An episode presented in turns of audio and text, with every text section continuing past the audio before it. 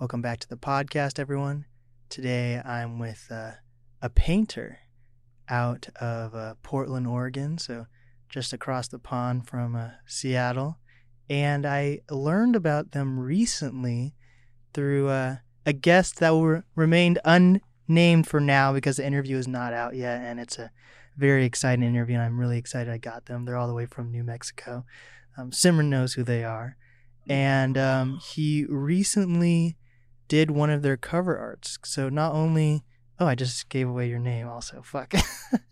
I usually go give a you know a cool intro and then say their name. But basically, my okay. guest, basically my guest today is Simran Gleason, and um, not only is he an oil painter and painter, he uh, he also does cover arts, and he did the cover art for the unnamed guest that is coming out soon.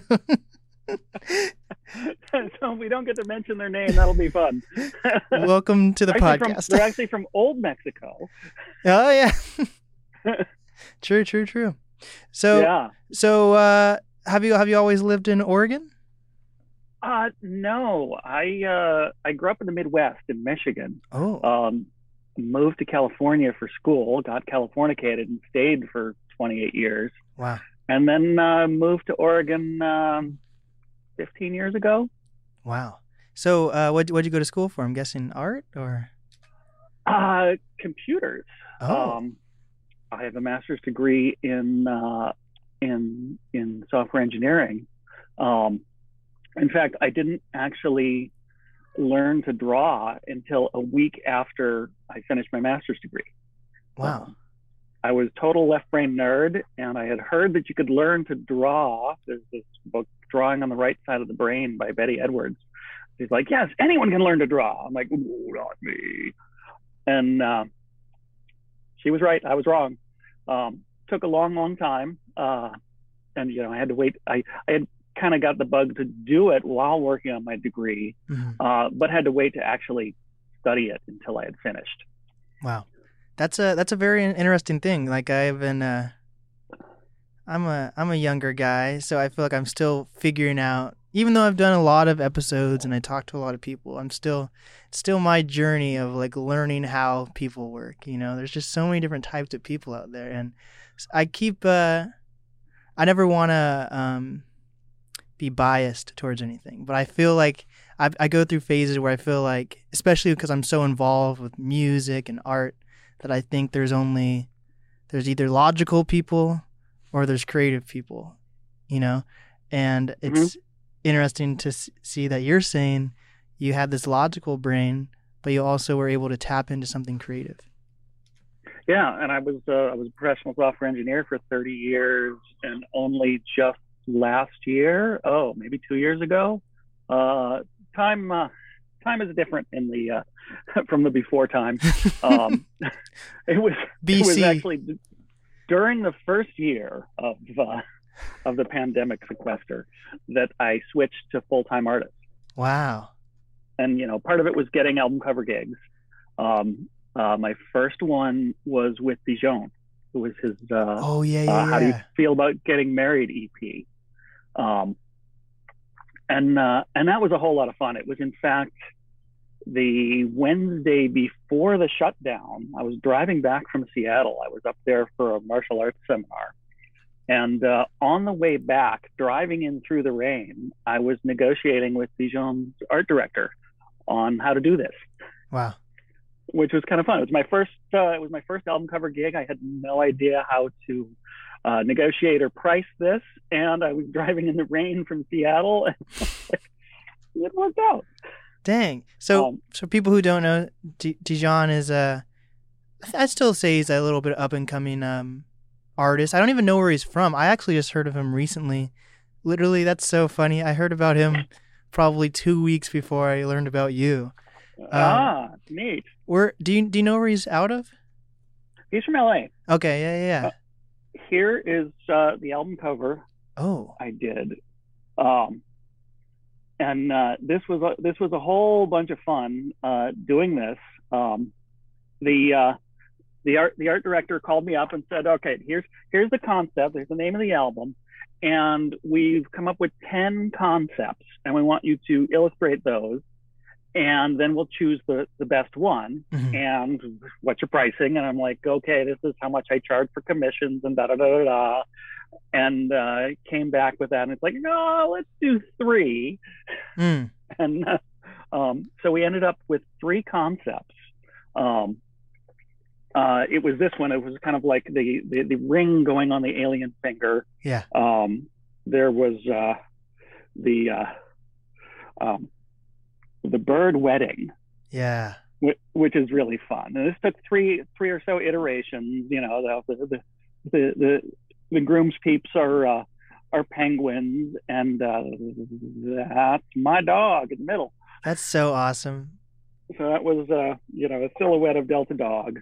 Um, and then you know from there I went on and I did a few more. I uh, um, I worked with Spencer Barnett um, from LA and did a couple of single covers for him that were were based on uh, on Dali paintings. Mm. Um, you know, it was like we oh. we, we, we, we did the clock, and then for his 48 hours in Paris, um, whoop, hey, get back. if you're if you're listening, definitely check out the YouTube video because this is really cool artwork.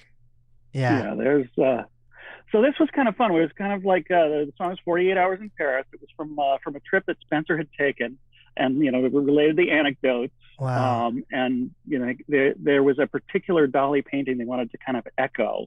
and you're talking um, about you're talking about Salvador Dali, correct? Yeah, Yeah, yeah.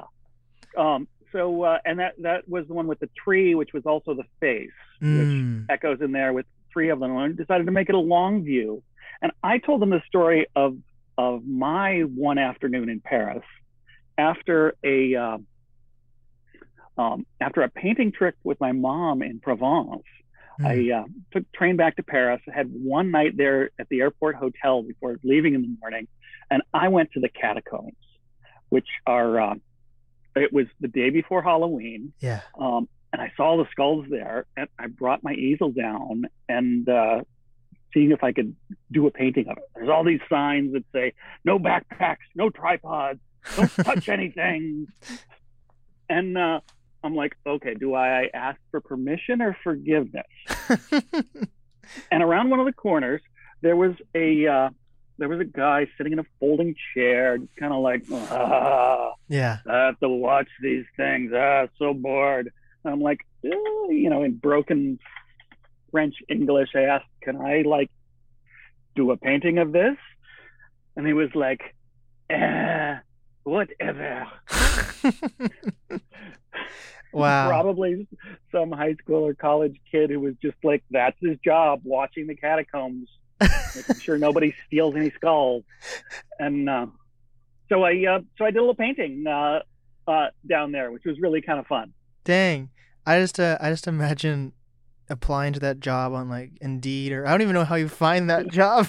Watch the catacombs. yeah, That's crazy. So yeah, it was it was kind of interesting. The uh, you know they, they were it, it, it even though it was the day before Halloween and the and the veils were thin, um, it didn't feel spooky at all. really. They they they all those skeletons and skulls had been moved from the cemeteries of Paris into the catacombs Mhm. four or five hundred years ago Right. to make room for Paris, um, and they were all gone. They they it just didn't feel like any of them were just hanging around. Right. We're like, yeah, we got better things to do than entertain tourists by being spooky. Yeah. I think the scariest thing in a catacomb honestly would probably be just the spiders or bugs that are down there. Yeah, wasn't wasn't buggy at all. It was actually pretty well maintained. wow. But the uh, the um, you know, there's all kinds of caves and tunnels and things under there that you don't have access to. Really? um, unless you're like, you know, some kind of uh, uh, Parisian skater punk who knows the inner secrets. Um, and uh, so, yeah, I only went to the tourist areas. Dang, that's cool. That super, I haven't been to Paris. That sounds like a really cool place to go. Um, that was a whole lot of fun. So, so I was tr- telling him the story and trying to say, how do we get the skulls in there? And we're Yeah. trying to like, hey, there's a cave. And so I ended up doing this kind of almost watercolorish, you know, looking at it up close, kind Yeah. of almost a watercolorish, but done with oil paint and uh, and solvent. Wow. Um, and we put those as the clouds in the sky, and that was just that made the picture. So, out of any like material, why do you use oil painting? I was uh, I was doing acrylic for years and years and years, Mhm. um, and uh, switched to oil painting. Um, the uh, what got me to switch was I was up at a uh, at a wedding on Mount Hood, um, and got up really early in the morning to go paint the mountain, and uh, it was cold, and I didn't have quite enough sweatshirts on, and I was kind of up there shivering, but my paint stayed wet long enough for me to really mix the uh, the morning colors Mhm. and that's those subtle magentas and purples. I'm like, oh, this is what oil painters get. Mm. I better try switching. So I, I got some oil paints and uh, switched and tried to do oil painting where I kind of get that kind of color mixing. And uh, my painting sucked for six months. and uh, but I eventually got it, and uh, now it works really well. Um, it uh, it turns out that, that uh, like, given certain techniques, you can paint really fast Mm. um, with oil paint because you could just put something down and cover it, and you know with with uh, you can put one color over the top of another if you do your your thin to thick progression properly. Right. Um, and I take advantage of that for what I consider my main project, which is the slow camera paparazzi. hmm Yeah. Tell people about So- that. So, um, so it was one time at Burning Man. Um, I was around. all stories start at Burning Man. Yes. Um, I was uh, I was out painting pictures of things like construction projects and things in it, and and I realized, oh, I'm just out here taking pictures of things like everybody else. It's just that my camera's slower, so I spend more time with it and I engage with it more, and I like all this pompous stuff. I'm like, oh yeah, it's just my camera, but a little slower. Um, once that happened, all the other projects came in from the pun potential. So the Mm. first project was the slow camera photo booth. Um, I'd put a I'd put a couch out there and set my easel down. People would sit on the couch, mug for the camera with their friends. They'd photobomb each other, and I'd do a little painting of them wow. um, in ten minutes. Wow. Um, and you know, you don't I don't paint their faces. I just just get the shape of them, and that turns into um, that kind of thing. And that's been a project that I've been doing at some of the burner events for a while. Let me grab an example. Um, here's one I did out in the uh, high deserts of Washington, and it's a, it's, it's oh on, a, wow. on a on a transparent piece, and it's just just that much of a portrait um, done in that much time. Um, and uh, Is that like plexiglass or something, or what is that? That is exactly plexiglass. Wow. Called it. yeah. Um, so then I, I was painting some bands, um, and I painted a friend's band. Um, and I used to do that long ago, uh, back when I lived in California. Mhm. Um, I used to paint. I call them bandscape paintings, um, which is a cute name, but not that good. Um, and then so when I started up again up here in Oregon, I I I had the idea of calling it the slow camera paparazzi. So I go and I I take pictures of bands as they're playing, um, or performers, or I was doing a drag show a couple nights ago oh. which was really neat. Um, burlesque is the hardest because the costumes change. Yeah, it. yeah. You have to choose an iconic pose and an iconic, you know, it's like you have to get something that that that is like that's the thing. And usually you have to do something in the beginning because the costumes change and it takes a little time to do it. Um, but it's uh, you know, I've, I've kind of gotten the feel of being able to do the sort of the gesture of it, catch an iconic gesture. Mhm. Um, one of the, the the one that became my business card, um, it was uh, it was Lisa from the band Anther, a uh, all woman thrash band from Portland. Um, and uh, she was she uh, she had her bass. She was just wailing away on it. She did a Yeah. Pete Townshend for the last chord, held it up like this, and did a Freddie Mercury held it for that long and that was enough to get the outline of, of the gesture. Just where's the where's the body, where's the head, and that. So where are I you? the next. Are you like sketching this at first, or do you go straight to paint? I go straight to paint. Wow. Um, and then you know I, I I spent the next two or three songs figuring out where would the light be when her arm was up here, Mhm. she was playing down here. Um, and that one that one was kind of an iconic picture, and it turned into my uh, turned into my biz card. Let me here's here's uh, here's the picture in question. Oh yeah, yeah. So he's just doing the Freddie Mercury there, That's and awesome. there's very little detail, um, but it's enough to get the feel of it. yeah. And it just goes straight into paint. And this was done on a CD cover, which is a fast surface, so I go really quickly. Yeah.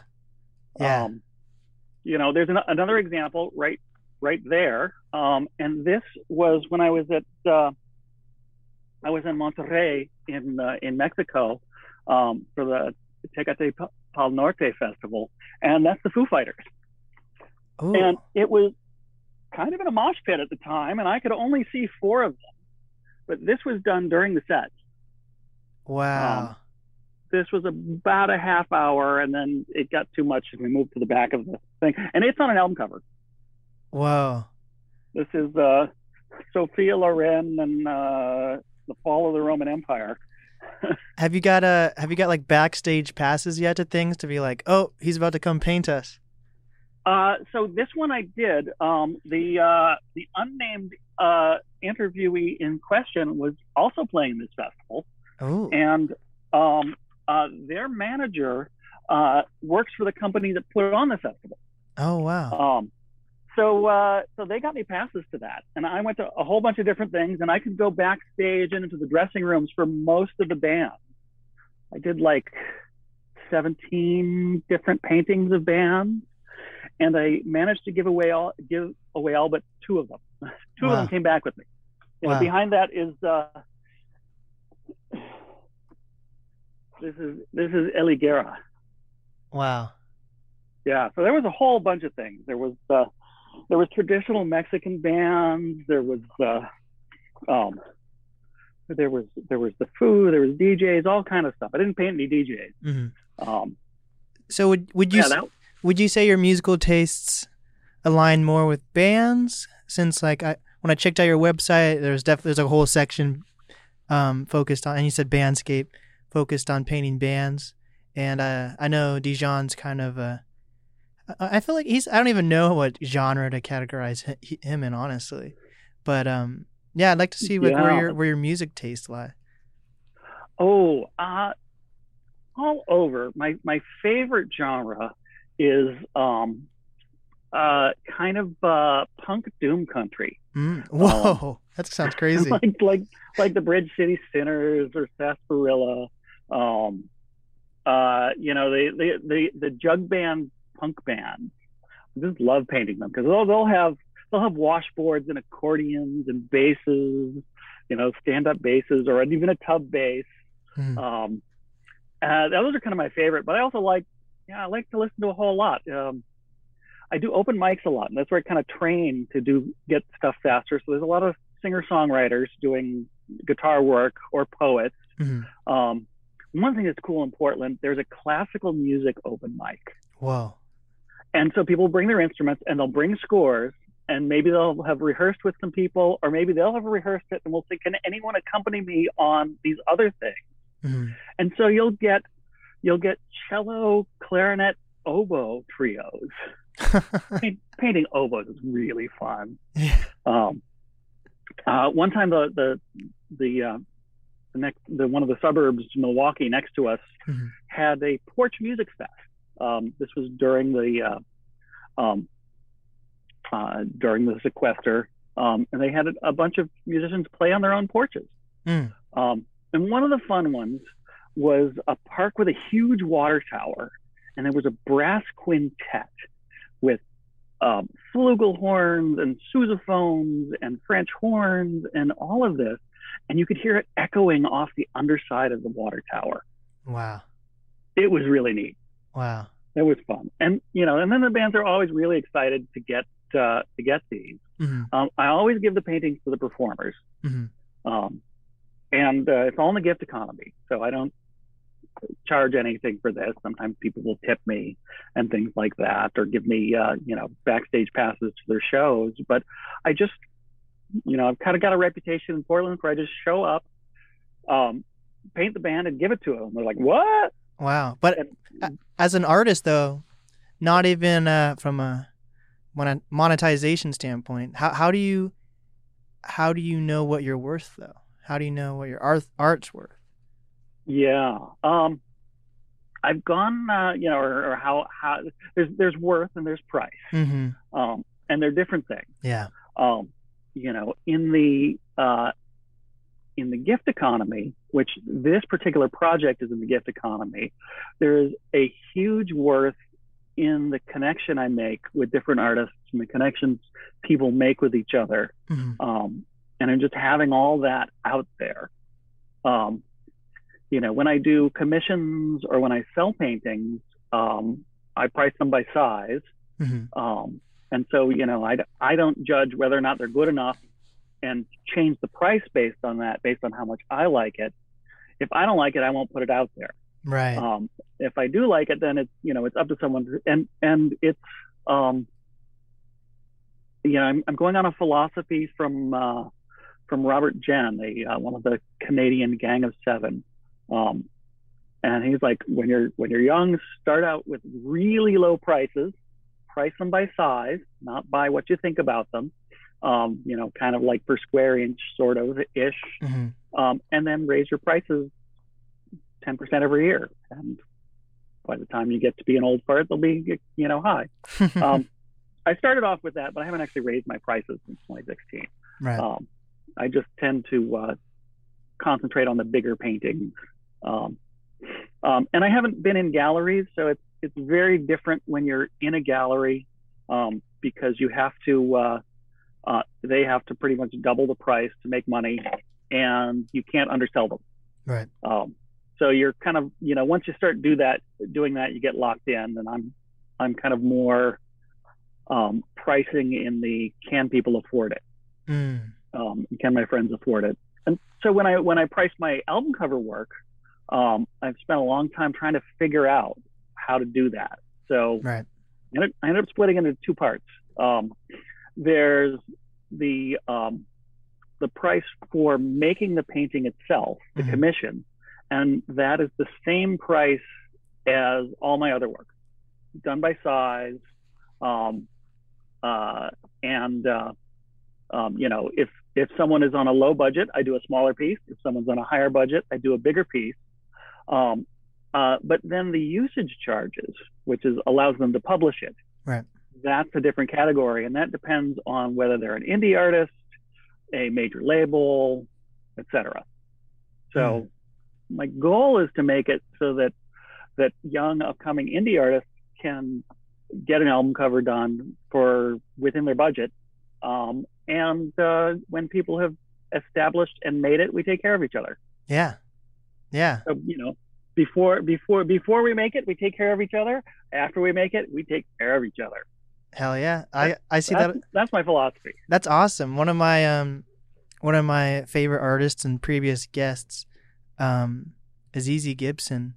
Oh shoot, he actually might. His cover artist, I think he might live in L.A., but I thought he might live in Portland. I don't know if you've heard of. I think it's John Pollock. I don't know if you've heard of him, But I have not. um, he actually might live in Oregon as well, or L.A. Hmm. It's either one of those places. completely Mhm, different. mhm. but um, anyways, Azizi and him have been working for like years, and like each time he drops a single or an album, it's always it's usually done by the same artist. And so I, I like I see I like your uh, your way of thinking of continuing to grow with these artists. Yeah, and this is this is something I'm I'm uh, working with my Mexican band. Um, is we started off just doing one single cover, hmm and you know, like I charged them 150 bucks for it. hmm um, and uh, painted the painting for him. And I listened to the listened to the thing, did a bunch of uh, um, did a bunch of sketches and stuff. And I'll I'll I'll walk you through my process a little bit later Yeah. to, to show you show you how I ended up uh, doing this kind of thing. Um, and uh, then uh, then they're like, okay, for our next set of albums, we kind of want to make everything be paint painted. So um, I worked up some package deals. It's like, okay, we'll do we'll do these album this this many um, single covers, this many album covers, this kind of thing, um, and put it all together as a package price, Mm. which is kind of neat. And have you have you uh, tapping into the the right side of the brain? Have you found a way to like this is a this is a, a somewhat of an example. Like for when I'm when I'm uh, doing promo for like a an interview, even most people I I literally have to listen to my interview completely over, listen to the music again, and then I, fi- I, I make the promo based on how I feel after listening to the interview and listening to their music. Like I, it seems like a straightforward thing to make a promo video, but I, I, I really take time to like get inspiration for like how I'm gonna go forward with making the the podcast cover art and the promo video. So so for you, I was wondering when you're creating a a cover art for a, a band or an artist, is it them telling you what they want you to create, or are you getting inspiration from talking to this to the artist and digesting their music, or how does that work for you? Uh, both of those actually. Um, so I work with I, I usually work with a band, and we start off with kind of a concept stage, Hmm. and um, uh, they usually s- by that point have early demos of the music. So I always listen to it, do some sketching. Maybe they've got ideas or things like that. Maybe they've got uh, maybe they've got some reference photos that they want, or maybe they have a vague idea of something or a description of the song. Mhm. Um, so sometimes it's been, you know, concepts that, that came with that, and I worked to illustrate them. The, the Dijon was there's here's ten different concepts. Let's let's see if we can do three of them, Right. um, and sketching them out with uh, um, a uh, an Australian band. Oh God, I don't know, now my brain doesn't even remember them. Um, um, it was uh, um, you know three uh, three three kids were like high school college age three brothers wow. who made a band um, so they uh, they have a, a song about um, connecting with people when you can't actually see them um, and so I started off and I did a bunch of sketches. I'm like, all right, let's go with the Zoom grid and let's have dogs looking at the Zoom grid. And so I did a, a couple sketches of that. And I'm like, no, let's try robots. And there some robots looking at a Zoom grid at each other and kind of thing like that. And I gave them a bunch of sketches, um, you know, based on having talking to them. And they came back with a fully fleshed out concept. They said, we want a, um, um, we want a young kid, maybe eight or so, on a beach, running for their life away from two UFOs that are chasing them, and uh, the cliff should be the cliffs of Dover. Like, Wow. yeah, that is a concept I can work with.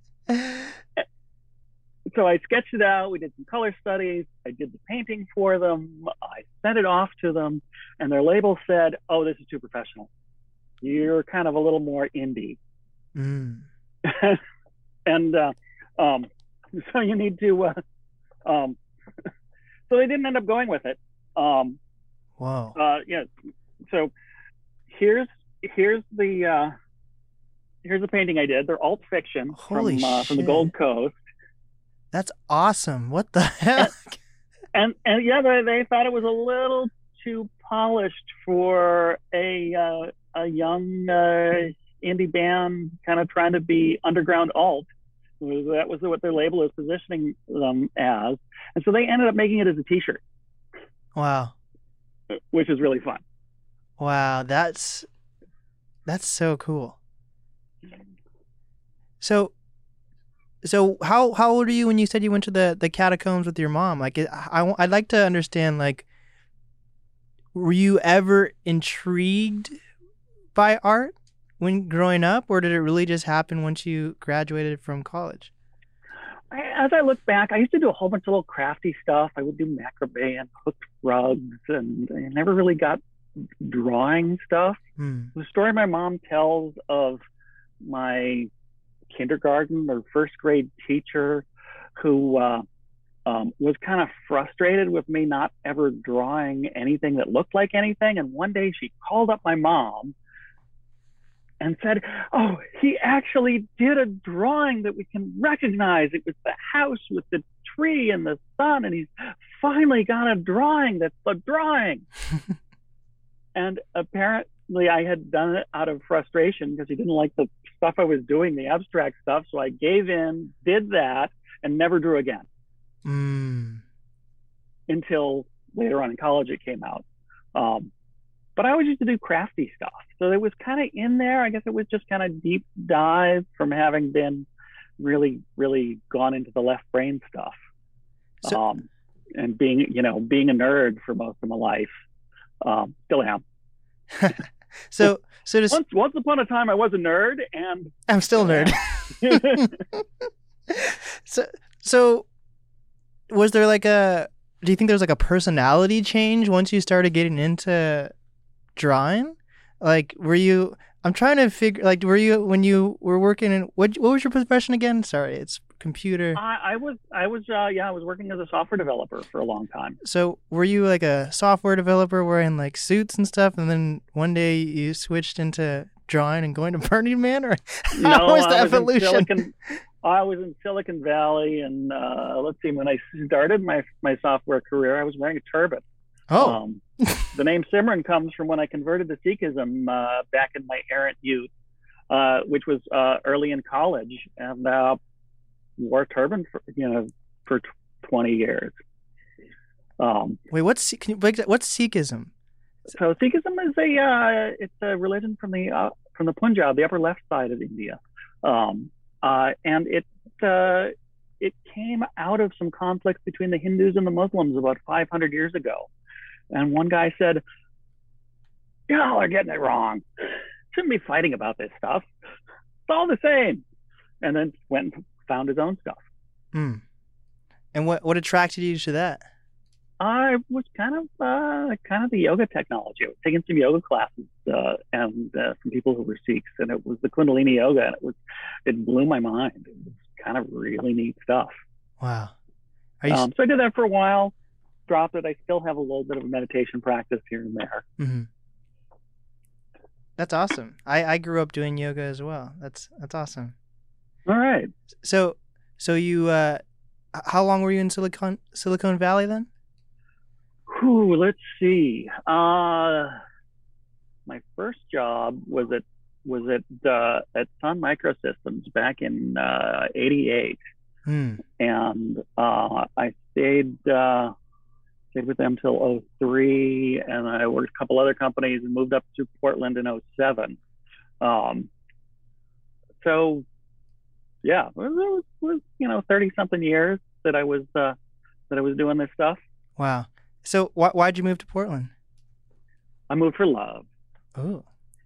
Yeah, my sweetie didn't like San Francisco, um, and uh, she had grown up around here.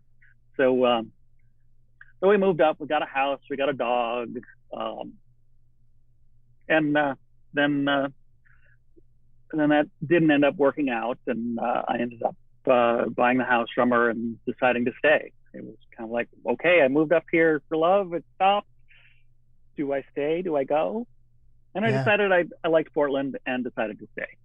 So uh, I've been to Portland like once. When I went to Portland, it was actually actually, I've been a few times, but I feel like when you're when you're able to go on your own, I feel like that's really going in my opinion. Like I I've been I've gone places with family before, but then going on your like your own road trips and actually exploring places you want to go on your own, it's a whole different experience, right? So Mhm, I mhm. went I went to Portland.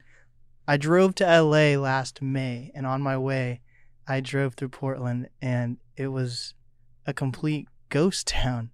Has that changed much since last May, or is Since it still? last May? Well, it was a ghost town because we're we're pretty much uh, all uh, you know. It's like it's uh, it's been the sequestering, and so people haven't been out Yeah. much. Uh, it's kind of opening back up again. Um, stuff is happening. Shows are happening again. Mm. Um, I've only just this month been comfortable enough to go and paparazzi some shows again. Yeah. uh, it's been I, I have done very little um, since last year. Um, you know, basically since the Omicron uh, stuff came in. Mhm. So how how has COVID uh, affected you? Has it affected your artwork at all, or anything? quite a bit uh, actually um, i did when it when it first started um, i started doing a series i called quarantine doodles Mm. and uh, i would just uh, i would put a thing put a put a thing on the easel and just start painting until it began to look like something you know I just sort of scribble stuff around when it started to look like things like figures or something then i'd be like i'd follow that and I would kind of make that happen and push that. And I did that every day for like 160, 180 days. Wow. Um, and so I had a, about a half year's worth of that. And, uh, um, and it was a really kind of a neat thing. It kind of felt like almost like I was channeling stuff, like, you know, the stuff was coming through like it was an oracle. Mhm. They're all kind of surrealist stuff. Um, let's see, here's some uh, uh, examples of stuff I've done recently. Um, since I, you know, now I'll do it occasionally. You know, here's uh, here's here's a here's a piece where there's uh, this is kind of done in the reverse thing where I put stuff down and then get the whites by pulling the paint off, Ah. and you get these little figures there and kind of birdie-like things and interesting kind of stuff like that. Yeah. Uh, here's a bigger one on a piece of scrapped plywood. Um, Oh wow. So kind of get these figures in, and it's like seeing what's going on um, and seeing what images come up. When I put all of these up in a show uh, a year ago in October, um, it was kind of neat to see the progression. It was all lined up, and some of them were this big, some of them were just teeny little pieces, uh, like. Uh, do I have anything in uh, in the small size of that? Um, Dang. I don't, but here's another one. Here's uh, here's the thing: is this great big bird came out, Yeah. Dang. and it's kind of really really neat to see what what comes out uh, in these things, That's so um, cool. and it feels like you know a message from something. Um, I'm my subconscious, somebody else's is you know maybe is it am I tracking the zeitgeist?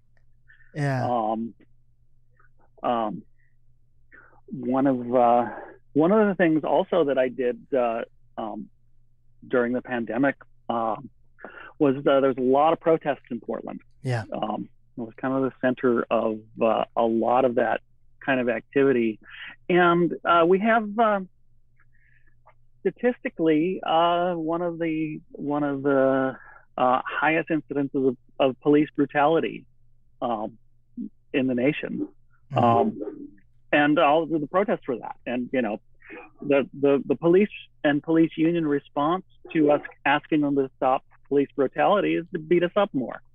Um, so I did a lot of um, a lot of paintings of that. Mo- only a few on site. I was only at the protest a little bit.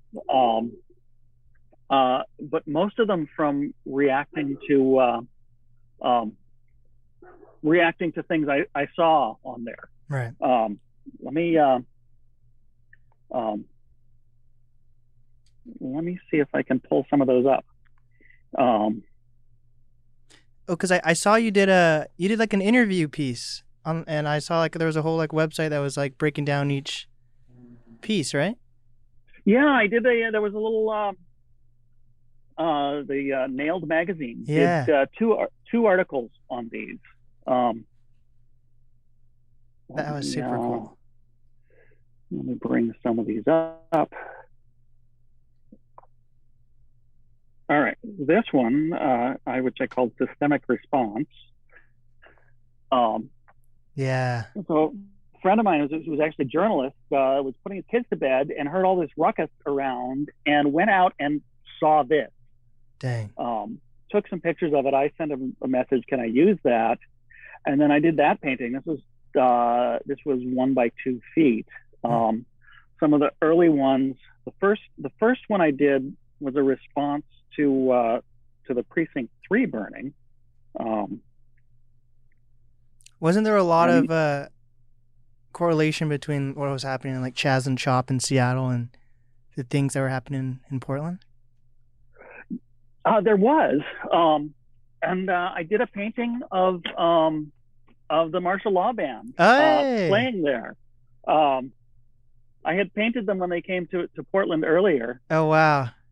Here, uh, here's this big one of the uh, the precinct three on fire, um, and there was a really interesting. So there's all the words on it. Basically says uh, um, uh, disproportionate response Yeah. which is there because it was, it was responding to a right wing uh, um, talking point. Oh, burning a building, that's a disproportionate response to a little Mm.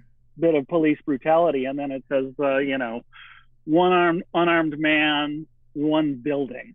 You know, it's like, Yeah. oh, is that a, is that, you know, there's, there's real, real anger and real problems going on here. Yeah. And uh, it was a big decision of do I put the words on the painting or not? Because they become part of it. Mhm. And if I just do the image, could this image be repurposed um, to fit right wing talking points? Like the, Mm. the one painting I did of, um, uh, let's see if I've got it here. Um, there we go. Um, defending a murderer's house while the city burns. Mhm. Um, so that was when they when they when the cops all went to go protect Chauvin's house.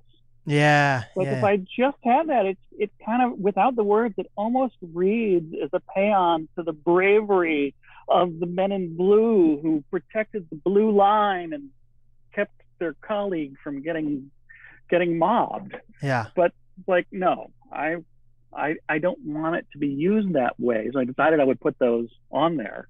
Um, Would Would you say was that? Would you say that every piece has a has a meaning behind it, whether there's actually words on it or not? uh, well, for this series, they Mhm. almost all had the words on it. Mhm. Um, and uh, and then I ended up, uh, you know, a few of the pieces sold, and I I used the proceeds from that to make stickers and posters, Nice. and uh, gave them out to the uh, activist community to to post all over things. Um, so they they went up, and there was a whole bunch of them, and uh, I had a friend who uh, who put up a whole bunch on uh, on the street where the police union was, uh, and went back the next day, and they were all peeled off. Mm. Like, ooh, that's interesting. Someone really reacted to it, Yeah. which meant it did its job. Yeah. You're not wrong. You know, it's like that's that's that's that's high quality engagement to get pissed off enough at stickers to pull them off. yes. Dang. So, is most of your uh, connections and um, is it usually like word of mouth, or how do how do people usually connect with you to either you you know collecting with the activists or um, working with other artists? Uh, a lot of it is word of mouth. Um, uh, for the for the sticker stuff, I I uh, I contacted uh, Don't Shoot Portland, which is a uh, um, a group that has been pointing out police brutality for years, and were strong organizers um, during the during the rally and during the protests. Um, so I actually work with them, and and uh, we we put their logos on some of the posters and uh, and stickers. Um, but mostly it's kind of word of mouth things with the with the paparazzi work. Um, I uh, I find events I want to go to and I just show up. Um, for larger, um, more you know, for locals that's that's easy to do. Yeah. just show up and I I talk my way into the venue. you know, I I usually pay the uh, pay the cover price unless it's someone that already knows me and has put me on the list. Yeah. but for larger bands can't always do that. Yeah. um, uh, there's there's been times when uh, there's been backpack rules. When pussy riot came to portland uh, there were like no backpacks in there. You know, things were kind of controversial. Um, i actually even knew one of the security guards there so we asked the manager of security who asked someone and the answer was no so i, I didn't Right. um, and uh, you know that happened with Too Many Zooz when they came to Portland. Uh, but for other bands, um, I've I've had some contact. So uh, Heilung is one of my favorite bands. Mhm. They're uh, um, they do kind of Iron Age uh, shamanic folk um, with all this this uh, ritual work in it, and uh, I like Uh, these I got- genres. These are really funny genres. they're worth looking up. They are yeah. fabulous. Um, let me see if I can. I'll I'll I'll, I'll see if I can pull up uh, that uh, that thing while I'm um, while I'm talking. Um, pull up a, a, a picture I did of them. Mhm. Um, That's really cool. I, that's um cool. You brought up right, Martial there's- Law there- Also, I, I had him on three times. The podcast. you brought up whom? Martial Law Band. I've had him on three times. Wow, that's really All right. that's really cool. Yeah, so this is uh, this is Maria Franz from uh, from Heilung, and this is this is a, a drip painting done from uh, um, done from a photo. Wow. Uh, but I painted, I got to paint them live a few times, and uh, it was you know the connection I got to them was really interesting. Um, so there's one time in Reykjavik, I was visiting there and I was painting little scenes of the city, and there was a printing press on the in an alley. I go up and I'm painting at. There's a guy up on a ladder scraping a window next to me. He's like, "What are you doing?" I'm like, "Uh, is this yours?" He's like, "Uh, it belongs to my tenant." This is that. And uh, you know, we got to talking, and I'm doing the painting of this of this this red press out there. Um, and you know, he's like, "Oh, Portland. I've been to Portland." And I was thinking, you know, seeing his tattoos and what he looked like. It's like, "Oh, you're about to say your band played there. My band played there. over on Alberta Street." Uh, that was uh, Adi from Solstafir. Um, so we exchanged stuff, uh, information, and when uh, when Solstafir played the next year at KEXP for Reykjavik Calling, Mhm. um, I uh, came up to Seattle and um and painted them. Wow. And uh, standing next to me while I was painting was this gorgeous woman in skin tight leathers, dressed to the nine and a half. and it turned out to be their publicist, Mm. um, their their uh, you know, their PR rep for the label uh, Seasons of Mist, the uh, metal label. Mhm. Um, and uh, they're also the label for uh, for Heilung. So that was Katie uh, Irizarry, and she got me uh, she got me backstage passes there. Um, and then just uh, this October, when they came to play Red Rocks, I got to go uh, and get backstage passes to uh, to paint them there and give them the paintings afterwards, which was really fun. Hell yeah. So wait, so how did you actually get involved with the music scene? You said Dijon was your first cover art, correct? Yeah. So the the the reason that uh, that they called me, um, it was Jack Karazuski, the uh, art director, um, just sent me a, sent me an Instagram saying, "I love your work. I want to do an album cover." And I looked at his page and I'm like, "You don't look like much of a musician." What? Uh? And then I go back and I reread it and it's like, "Oh, you're the art director for this guy, Dijon." It was oh, it was on a very different level. Hmm. So he had found another of my slow camera paparazzi projects. One of the things I do is I'll go to Comic Cons Nice. and I'm cosplaying Bob Ross. I love it. And I have my easel there and I'm I paint the other cosplayers on CD cases. And this time I paint them on the inside so they can close them yeah. and protect their costumes, which are just incredible. The, the, the things they, these people do are amazing. Yeah. Um, and uh, so I painted. There was a Scooby Doo uh, uh, costume. It was kind of a professionally done thing. It was like this. This was at the at the professional cosplayers booth. Mhm. So I almost didn't do it because I like to do the amateurs and the kids and that. But I painted this Scooby Doo because it was such a cool thing, Yes. and I posted that on my Facebook, my Instagram, and some of these posts went around the world and were shared like like five thousand times. That's and it so really crazy. neat. You know, they just went around the world in a wave because people got into this Bob Ross doing doing paintings of these of the kids doing cosplay. Um, and so Jack had seen that and I was like, I got to use him for something. And Wow. it was, you know, about a year later when he finally had a project that worked for it and called me up. And that's how it started. Wow. So you you, you had no inspiration at first to to want to do art covers? It just kind of just happened. It just happened. Wow. It was like I, you know, I had no, you know, I thought this would be a cool thing because I was doing a lot of music stuff, Yeah. and when I do paparazzi work, people are like, "Oh, can we use this for an album cover?" I'm like, "Well, yeah, go go for it." And so there's been a few times when the paintings I've done of bands have gotten um, uh, gotten to be album covers. Um, uh, like uh, the Steel City Jug Slammers was the first one. Nice. They're from uh, Birmingham, um, and uh, they they were they were great. They played up at the White Eagle. Um, Wow. so, and while we're here, here's the uh, here's a picture I did of Solstafir at uh, KEXP. That's awesome. Um, you know, when I when I went to Iceland, uh, Icelandic metal was on my bucket list. I got to paint a bunch of Icelandic metal bands, which was really fun. You sound like and a there's like huge hair flying all over the place. It's, it's great. You, you sound like a very well traveled man. It's uh, it's been kind of fun. It, it, that was actually a family trip to Iceland. My uh, my parents we got all of us to go on a Disney trip. So It was like a clan of fourteen, um, and uh, with with siblings and nieces and nephews and all of that. And uh, so I spent a week in Reykjavik afterwards, just going around painting. Wow. Um, so yeah, it was, it was a lot of fun.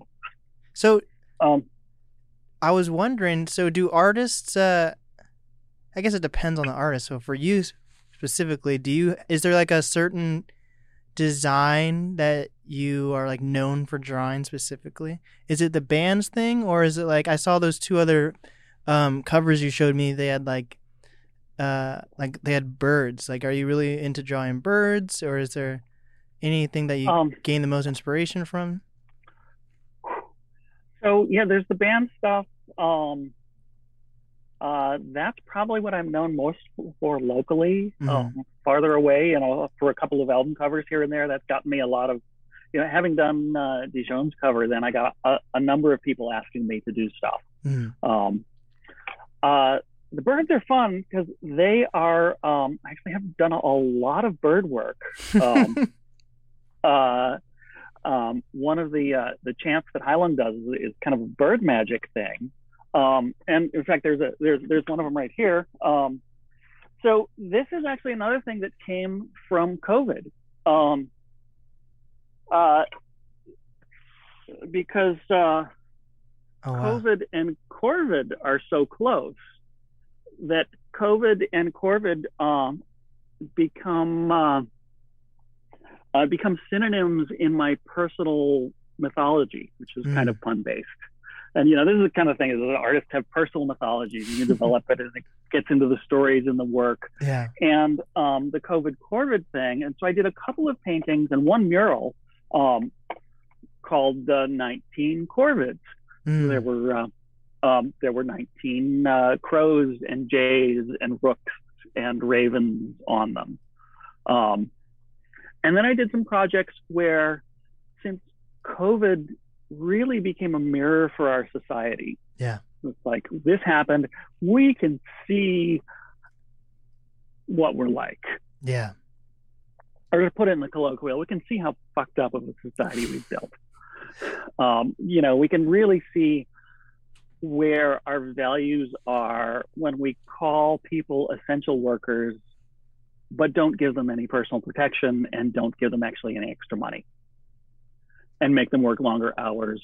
We can see that our values are in lip service and not actually taking care of people Right. and you know my my the biggest thing i took away from all the protests in portland was how many mutual aid organizations arose Mm. um, you know barbecuing for people helping out uh, homeless people getting people food getting people clothing in the in the in the winter and and cooling shelters in the summer um, and it's just the mutual aid is like the the there's an underground of let's take care of each other kind of feeling.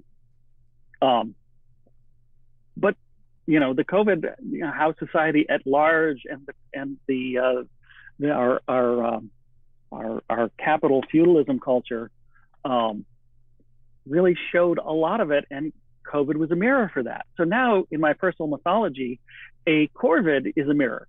Mm. So shows up, it mirrors for you. So one of the projects I did was to make a bunch. Uh, I made um, I made 19 small corvid paintings, and I placed them around the Justice Center as kind of a psychic mirror for Wow.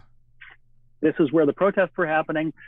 I ringed the place over a couple block radius with with pictures of birds, and I just hung them up on things um, as kind of a mirror. And so this is, you know, this is, you know, little little things like this. This is a this is a partly done blue jay.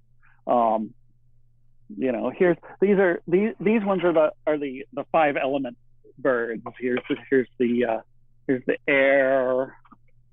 Um, here's water the hooded crow in the on, on the Arctic. There's the Earth, which is a little playful raven.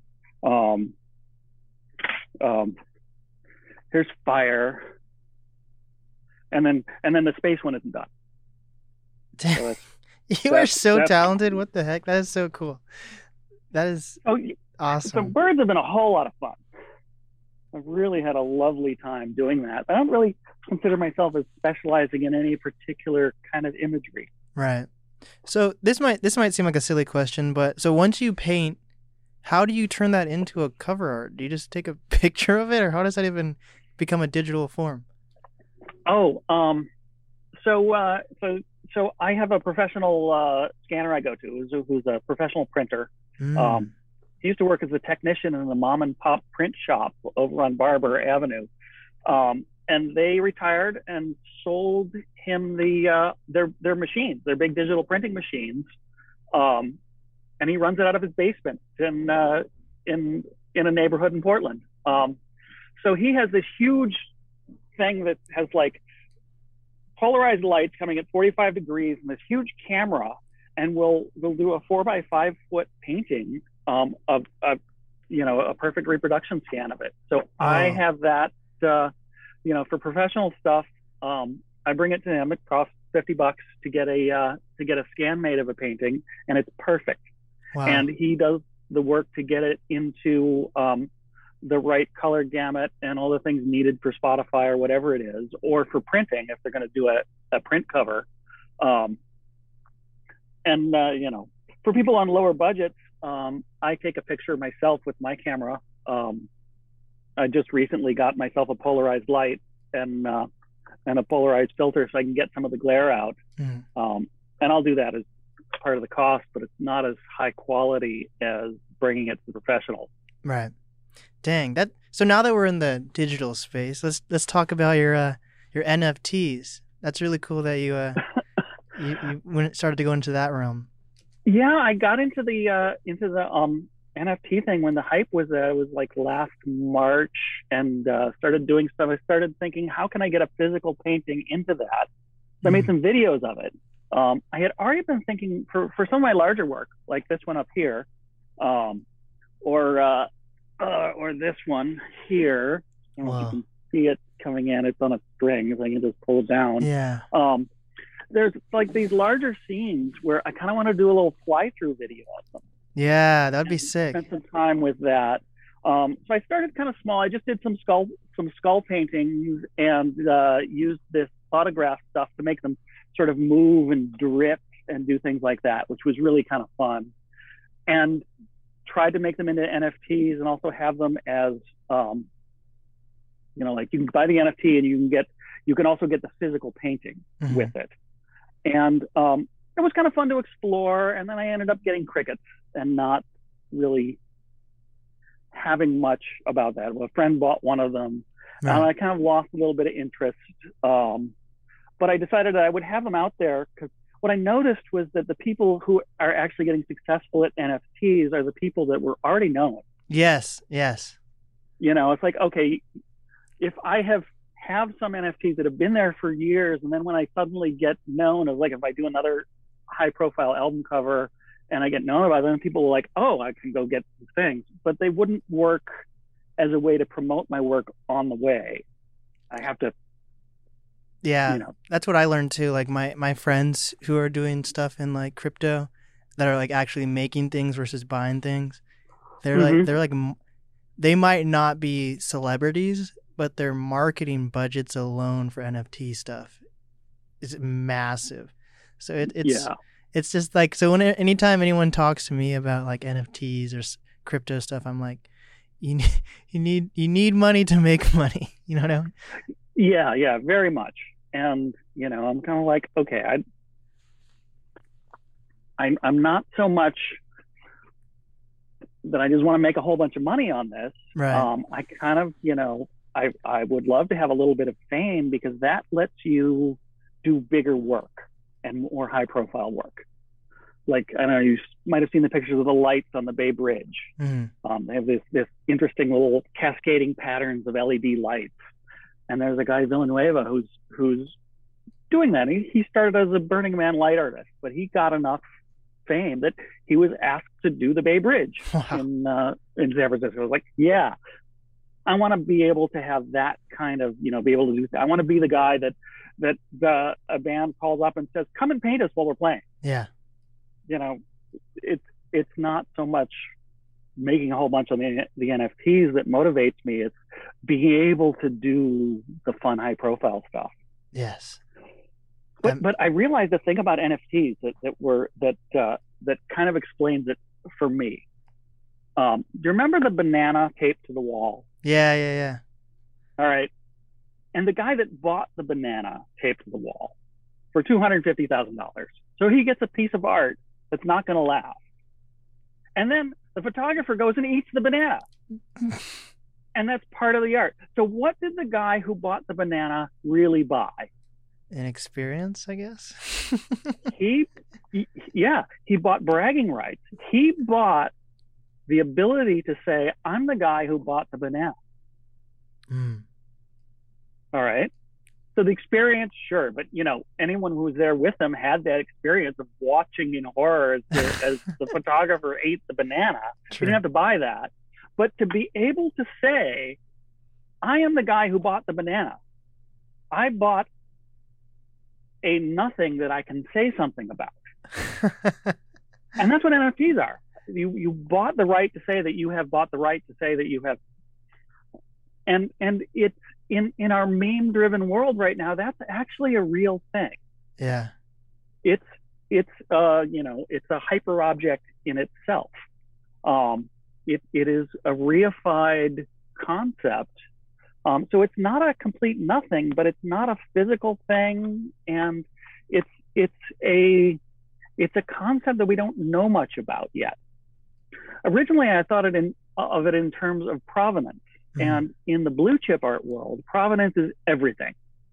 You know, if you've got a suspected Renoir, you have to trace where it came from through gallery records and kind of like um, not very reliable historian kind of records and receipts and things. And some of them are very well documented, and some of them are not very well documented. And in the art world, that's known as provenance. Mhm. I was thinking maybe NFTs give the little artist the ability to have rock solid on the blockchain provenance. Yeah. It didn't turn out to work that way. Oh. Uh, it people took it in the get rich quick, make a big money thing, and the little artist didn't really get any.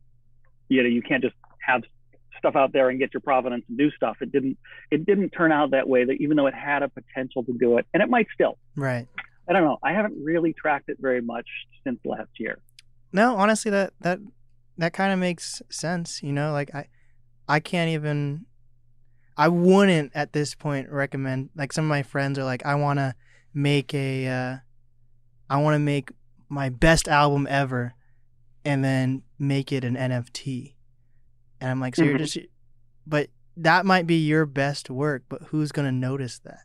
Unless you have Yeah. the resources to actually promote it, and they're just they're not really caring about they're not really caring that you put out that album. What if it, if you gain traction with that album, they're they're buying it for the bragging rights versus to be like, oh, I have this amazing project that this guy created. Yeah. So it's a it's a an interesting uh, thing that s- some people know a lot about and other people don't, and then there's also like the misinformation about. I don't even know if misinformation is the right word, but like uh, the misconception of what it all is about. There, that's a Mhm, better mhm. word. So I've I've I've heard you a few times mention Burning Man. I'd love to hear hear your take on Burning Man.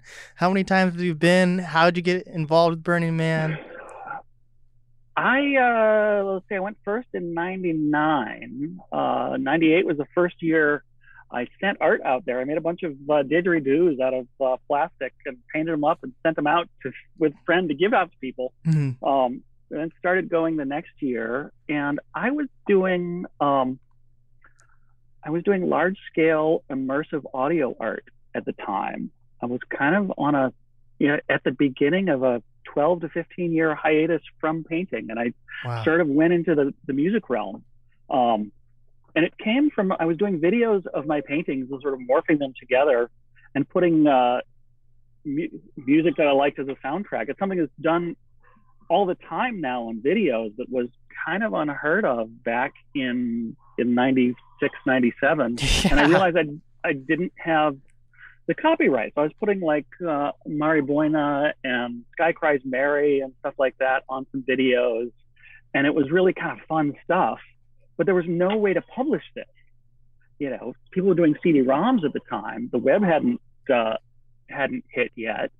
Um, and especially you couldn't put videos on the web uh, Yeah. back in back in the early 90s um, um, and so i uh, decided i'd start uh, sort of making my own music for soundtracks. And we got some loopers and uh, was using kind of uh, forwards and backwards guitars and i was doing throat singing at the time.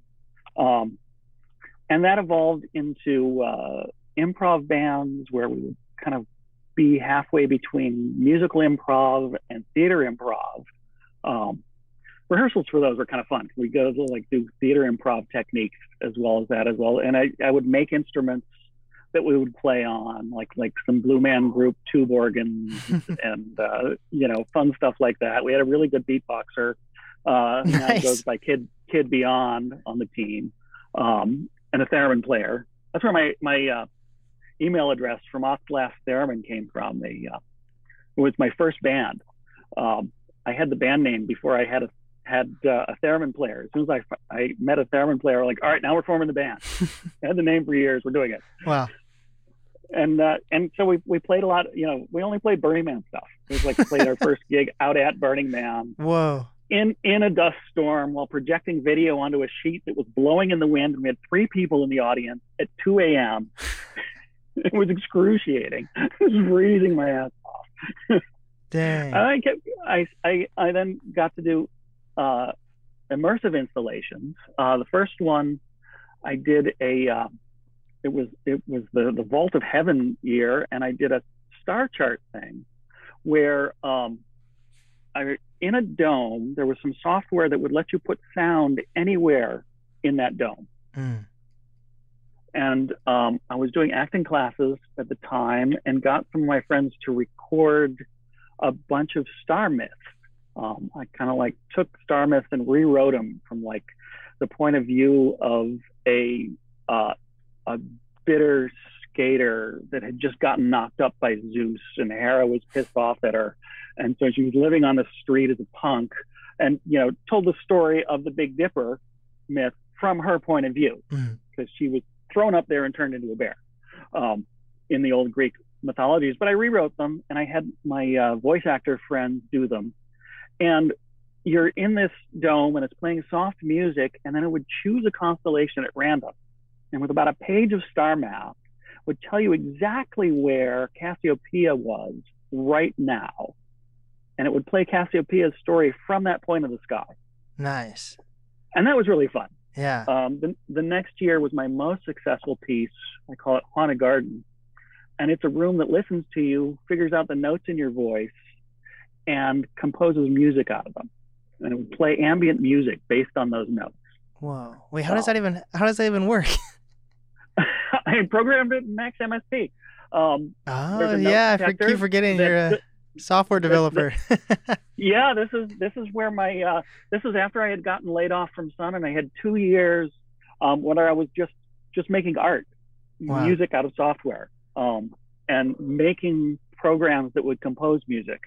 Um, and so it would it would detect notes, you know, by by running a, a fast Fourier transform, find the peaks, and give you a stream of the MIDI note numbers that would come out. And I would I would turn those, I would find the harmonic series for those and play the harmonics of what was playing there. And uh, that that ended up becoming really successful. Um, it was out at the trash fence in a in a uh, a dome made out of sailcloth, and there were LED lights. This was back before you could buy them, the commercially color changing ones. yeah. I have a friend that that that uh, coded this stuff in assembly himself and Wow. was doing these things. So I would change the color of the dome based on the key, the, the, the statistical guesses of the musical key that the, of the sounds it was hearing. Dang. That is so is is software development still uh part of your life in some way or another now or is it all just uh, oil painting and, and chickens Right. you I know you can hear them They're just, just hanging out. Um, uh, these days, it's yeah, kind of mostly the painting stuff. I'm not doing very much software. When I was doing NFTs, um, uh, when I was doing the videos for them, Mhm. I I coded up the soundtracks. You know that that that uh, THX sound where Oh yeah, there's yeah. just, just this noise and it converges to a chord to one sound. I had heard a description of how people did that. There was just a bunch of oscillators that would run around randomly and gradually go to a place. Mm. So I wrote some software that would let you direct that, and it would let you say, take this number of cycles to randomly converge to a B flat, this one uh, to a G, and then this one, and bam, you've got a you've got a G minor chord coming in, and then then then then a then a dissonant note would come in, and it would diverge and then converge again. And I wrote that in Python, and uh, kind of had these crazy soundtracks that would go with these skulls that were dissolving. Dang. Um, and that was a whole lot of fun. Um, That's awesome. that was, but yeah, I haven't haven't done much software in the last uh, in the last year or so. Do you uh a nice break. do you uh think about where technology is going though? Like we talked about NFTs. Do you ever think about like the metaverse or anything like that? Um, not that much. Um, I got to I got to to go to some Jaron Lanier uh, lectures back when he was doing the early VR stuff, um, and it was kind of interesting seeing that and seeing where it's come in the 20 years since then. And um, um, I don't think it's it's anywhere near where it's going to be as compelling as as just the shift to the connectivity we got from uh, from the web and the internet was. That was that was huge, Right. changing, groundbreaking, and um, the monetization strategies that they had uh, caused all these bifurcated bubbles. Um, I don't think um, anything that the metaverse can do is going to come close to that kind of changing. Um, Mm. and there, there's a um, there's a saying uh, uh, we had in the software industry, and it comes in a lot of things, but it you know very much applied to new projects, and that's the second mouse gets the cheese. Hmm. And uh, Zuckerberg is not the second mouse in this case. who's the who's the second mouse? Do you know? We haven't seen him yet. They'll come. They'll someone else. They'll they'll do what they can to kind of make a little something. It'll fail, and someone else will figure out how to make it work. Got it. Yeah. And that's that's in the future. Yeah.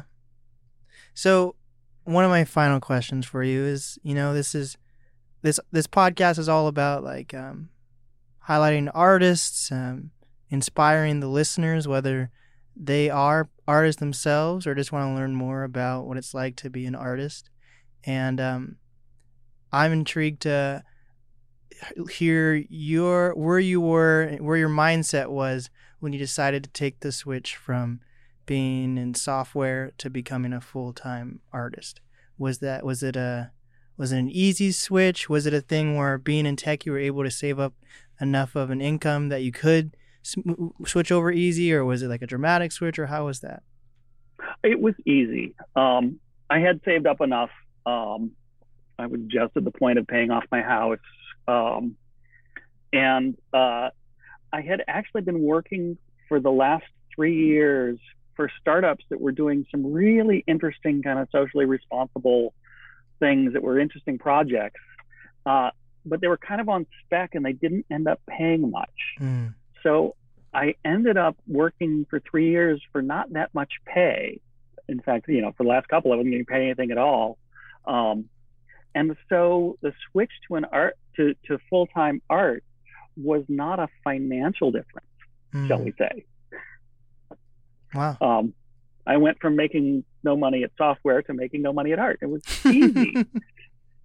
and then and then I started making money at art, which is kind of neat. That's Um, awesome.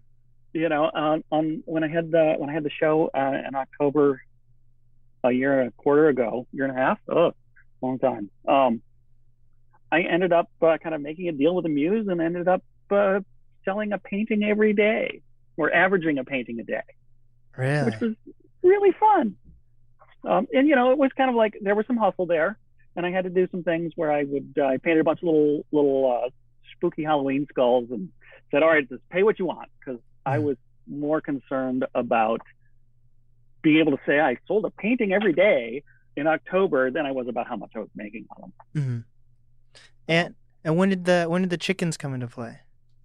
Uh, let's see. One of my housemates got chickens last year. Nice. Um, two years ago, a year or two old now. I, yeah, look, I lose track of time.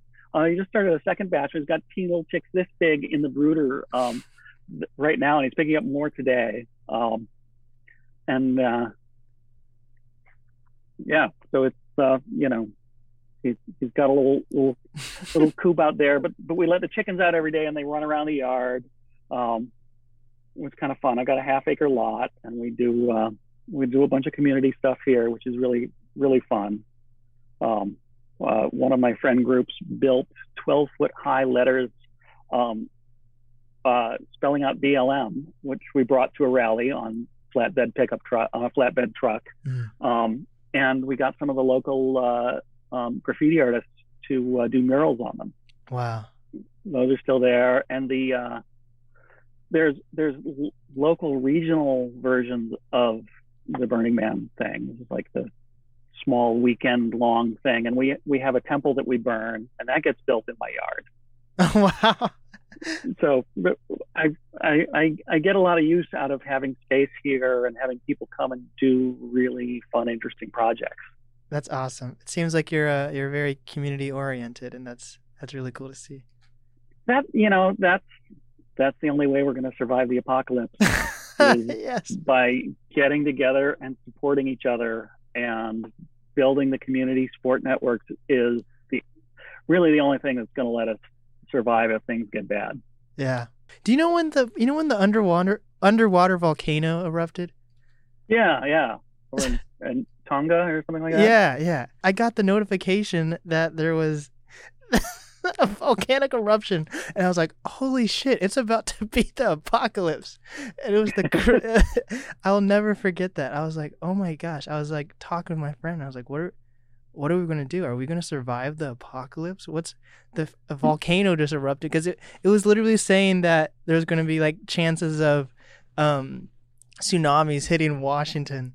And I was like, Mhm, and I was mhm. like, what the heck is going on? Oh yeah, and they did hit Washington, but they were a foot high by the time they hit. Yeah, so so I think I think uh people think the most of COVID and stuff is over, but what if the, what if that wasn't even the apocalypse? We still have to prepare for the actual apocalypse.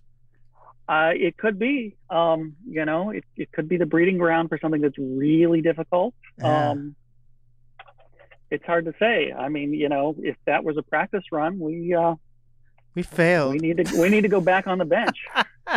if COVID was a practice run, we failed. Coach is not going to put us in for the next game.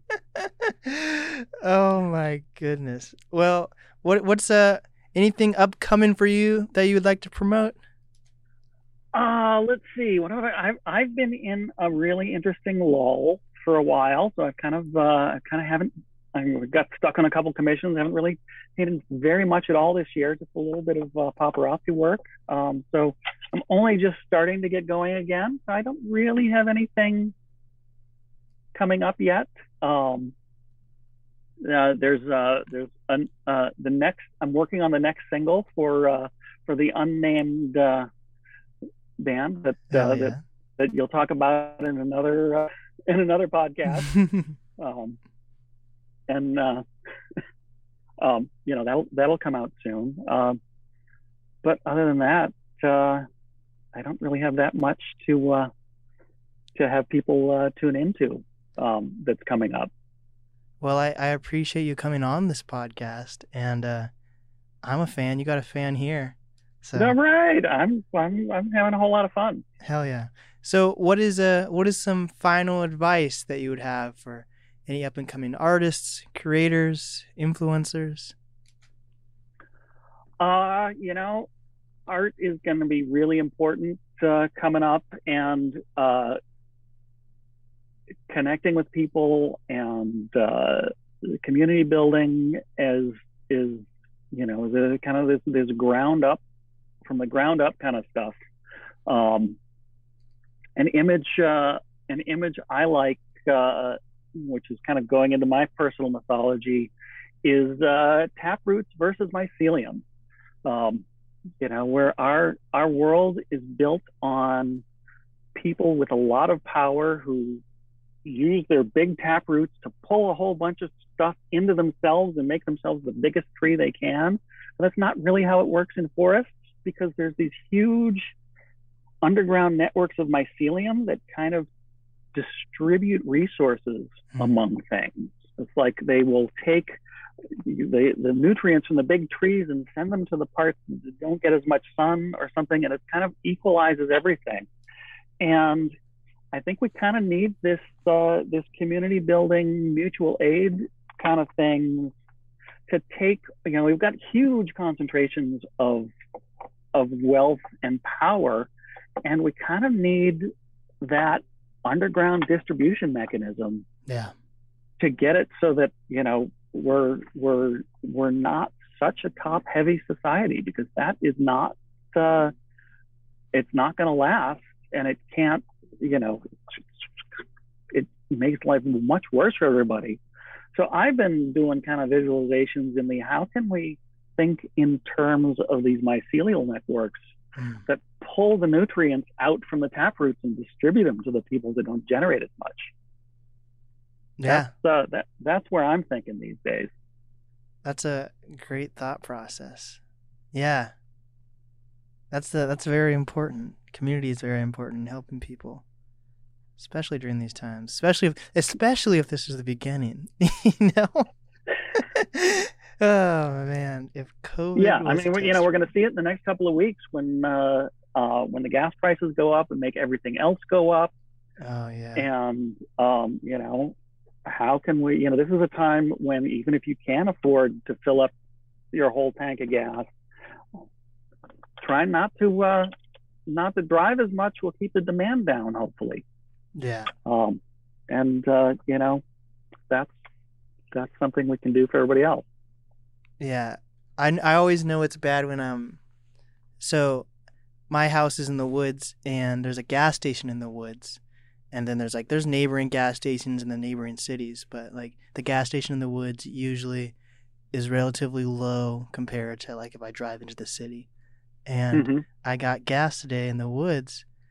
And it was five bucks, and I was like, "What the hell? This is the last place that the gas is supposed to increase." It was Mhm. Five bucks in the middle of the woods for gas. yeah, yeah, yep, yep. The prices go up on speculation and then they don't go back down. Yeah, they don't. Yeah, you know, until it, it was kind of interesting when the when uh, people stopped driving during COVID, they had to go down. Yeah, They went down slowly. They go they go up fast and they come back down slowly. yeah. I remember when I was in LA, I was like, at least Washington's never going to reach five dollars a gallon. So now that Washington's five dollars a gallon, I can't. I can only imagine what LA LA is now. Yeah, hmm and and and still, we're still way, even even at eight dollars a gallon, we're way below what they pay in Europe, even when things were good. Dang. Well, I feel like everything's so far away here, though. Like I, I can't walk anywhere. It's it's 15 minutes, a 15 minute drive to the closest city to me. So that's that's at least a- Ah. so that's like an hour or so for a walk. Yeah, yeah. So I can't. I hard, have hard to bike. yeah. Back roads are hard to bike for sure. hmm Well, yeah, man. I I really appreciate you coming on this podcast. Um, like I said, I'm a fan of your work, and I I love to have you back on. Drop by if you're in Portland. Come, drop me a line and uh, come visit my studio. It'd be great to see you. Hell yeah. So, what is the easiest way for people to reach you? Uh, let's see. On Instagram, I'm Copper Pipes. Um, on Facebook, you can look up Slow Camera Paparazzi. There we go. This has been the NAS podcast with, Simmer Gleason. and we did it.